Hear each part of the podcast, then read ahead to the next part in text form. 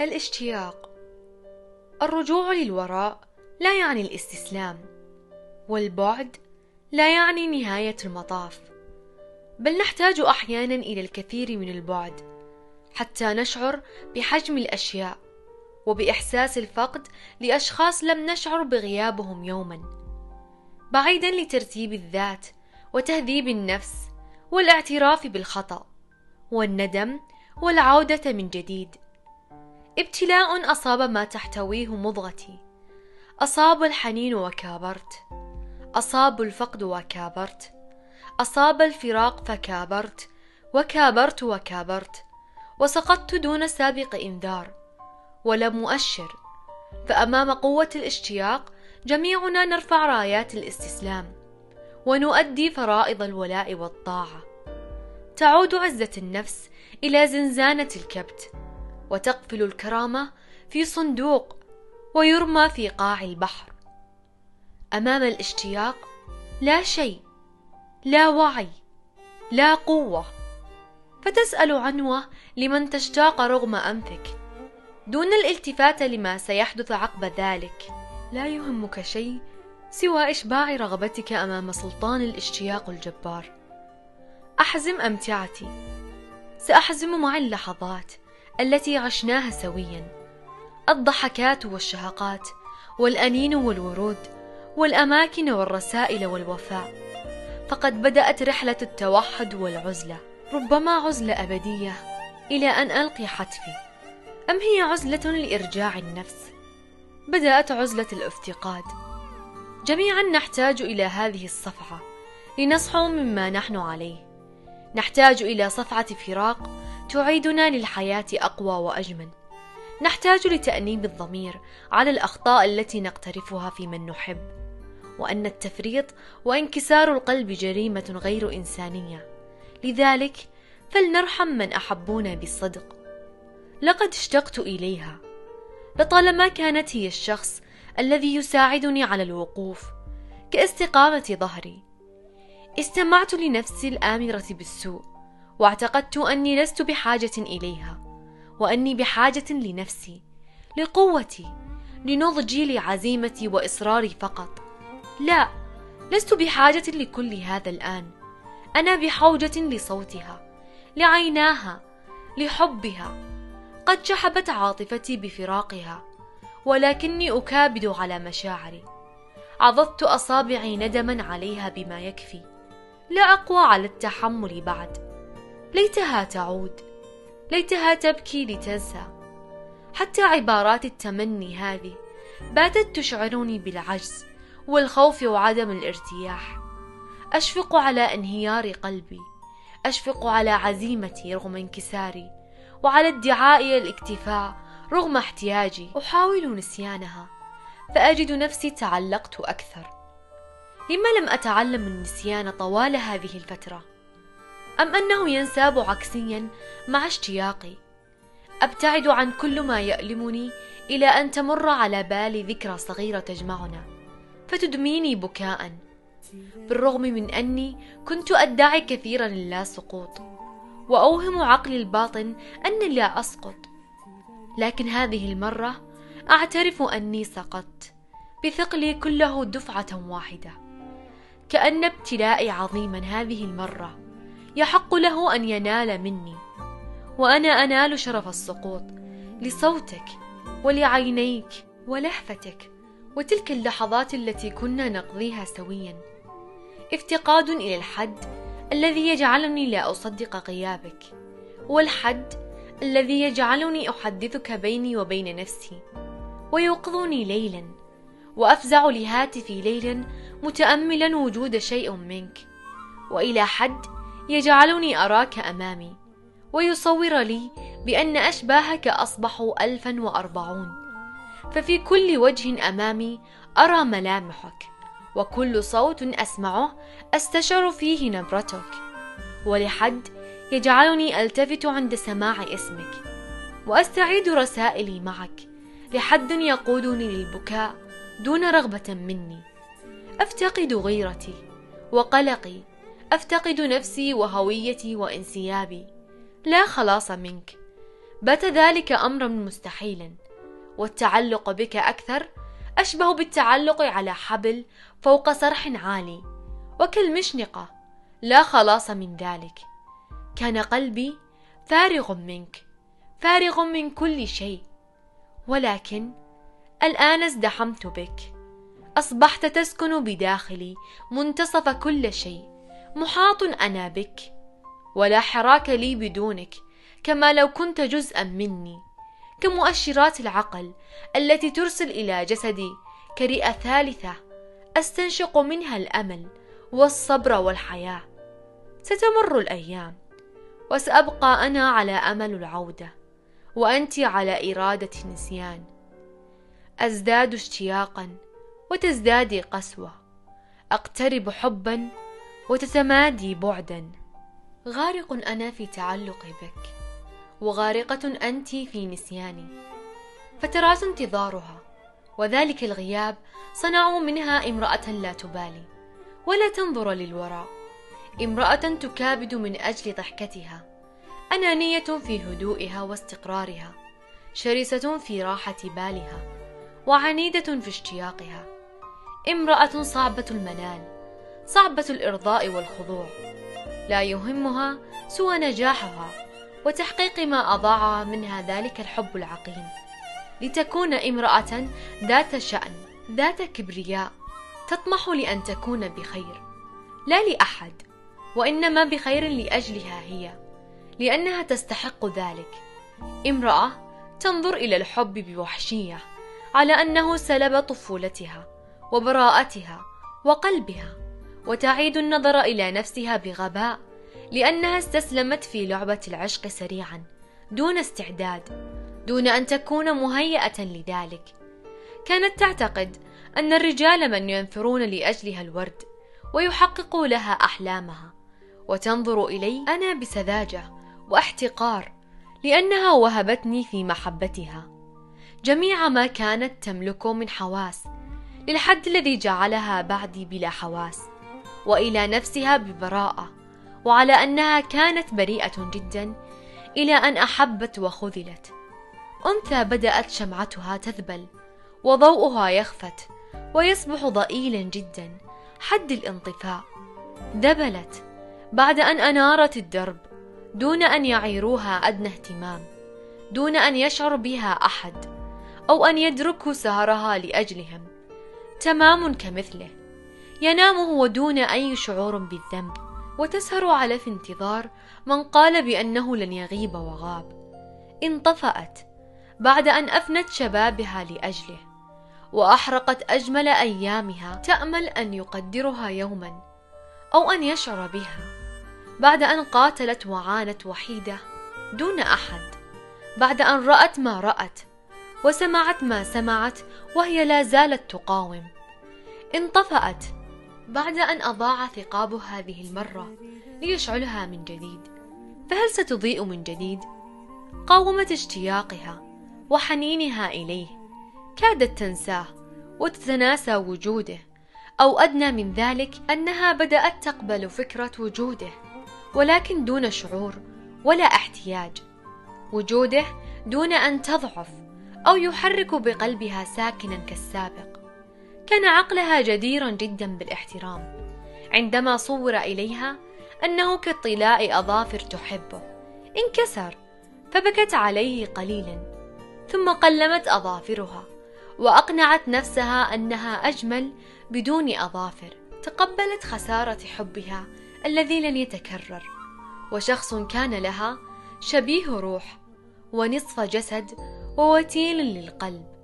تيقنت أن هنالك مشاعر من الأفضل لها أن تكون في قلوبنا ولا يجب الإفصاح عنها حتى لا تصبح مبتذلة وغير مقبولة. مشاعر من الأجمل لها أن تكون في دواخلنا. تقبلت خسارتها واكتفت بخيالها وبعض الذكريات ونفسها. تقبلت رغم أنها كانت الفاجعة التي مزقت دواخلها. وقطعت اورده عاطفتها. الآن كشف الغطاء عن الألم المختبي خلفها الذي حول مسار حياتها ورمى بها في طريق مهلك إلى طريق مفقود فيه رفيق الدرب والدليل والخرائط. غير مدركة هل تركض مسرعة للخلاص فيمتص من عصارة عمرها أم تقف مكانها كالتمثال دون حراك؟ حقا أمر صعب. أن يسلك الإنسان طريقا كان يراه مستحيلا. وأن يطرق الباب الذي رفض أن يطرقه. أن يتغير للأسوأ حتى يظل متشبثا بناصية الحلم. ويكتم صرخة آه على يسار صدره حتى لا يرونه ضعيفا.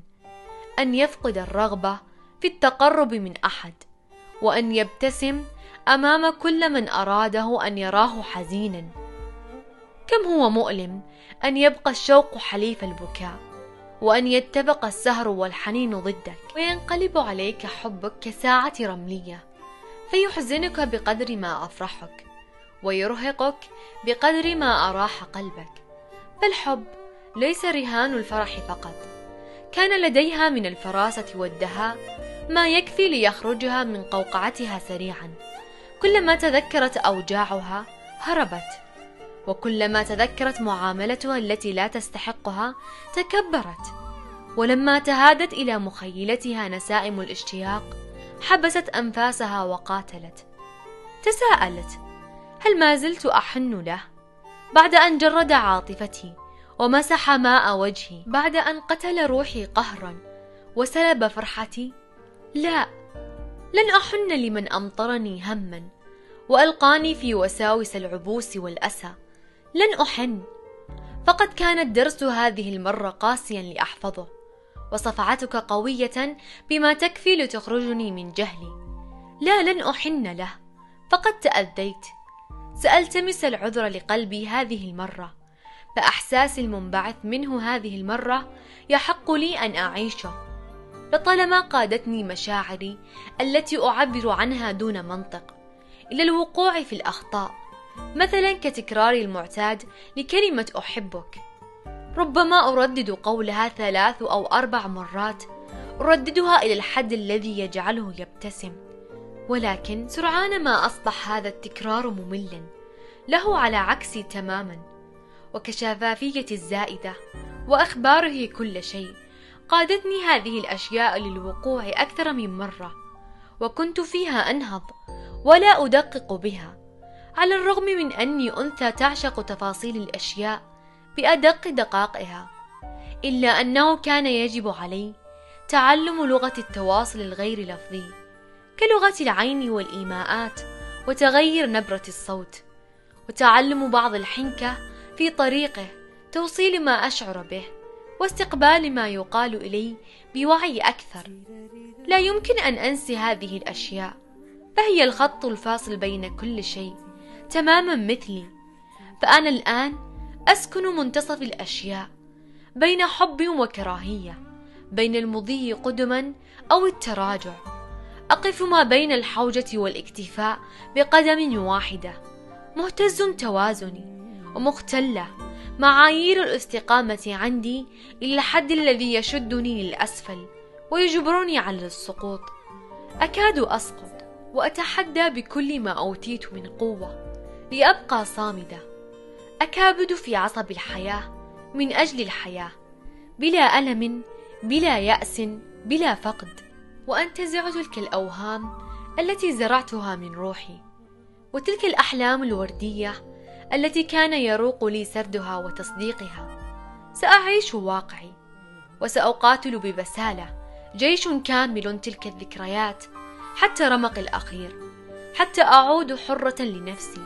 وأصبح أنا من تصنع ابتسامتي ويحقق أحلامي. أنا أميرة نفسي وقائدها. أنا أسند نفسي وأحتويها. سأبتسم لمن حولي وأمسح الكحل الغارق بدمعي. وأرسم كحلا جديدا بقلم النسيان.